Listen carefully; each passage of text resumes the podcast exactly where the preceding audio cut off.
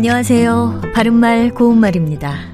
쓰레기를 분리할 때 음식 재료를 손질하는 과정에서 나오는 것들은 음식물 쓰레기로 버려야 할지 일반 쓰레기로 버려야 할지 혼동된다는 분들이 있습니다.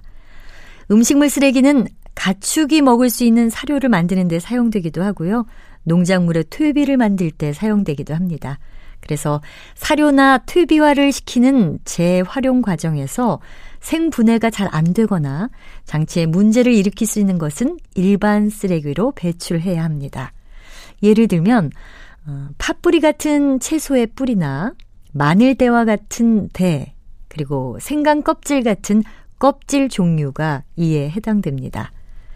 그렇다면 달걀이나 호두 같은 것에 내용물을 빼고 난 바깥 부분은 어떻게 해야 할까요?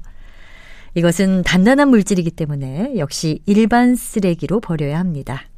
그리고 껍질과 껍데기는 구별해서 써야겠죠.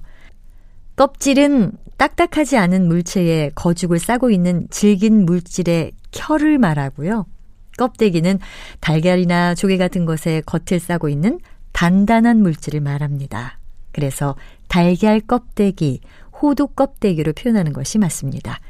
참고로 조개의 경우는 조개살을 겉에서 싸고 있는 단단한 물질을 가리켜서 조개 껍질과 조개 껍데기를 모두 표준어로 인정하고 있다는 점도 함께 기억해 두시면 좋겠습니다. 바른말 고운말 아나운서 변희영이었습니다.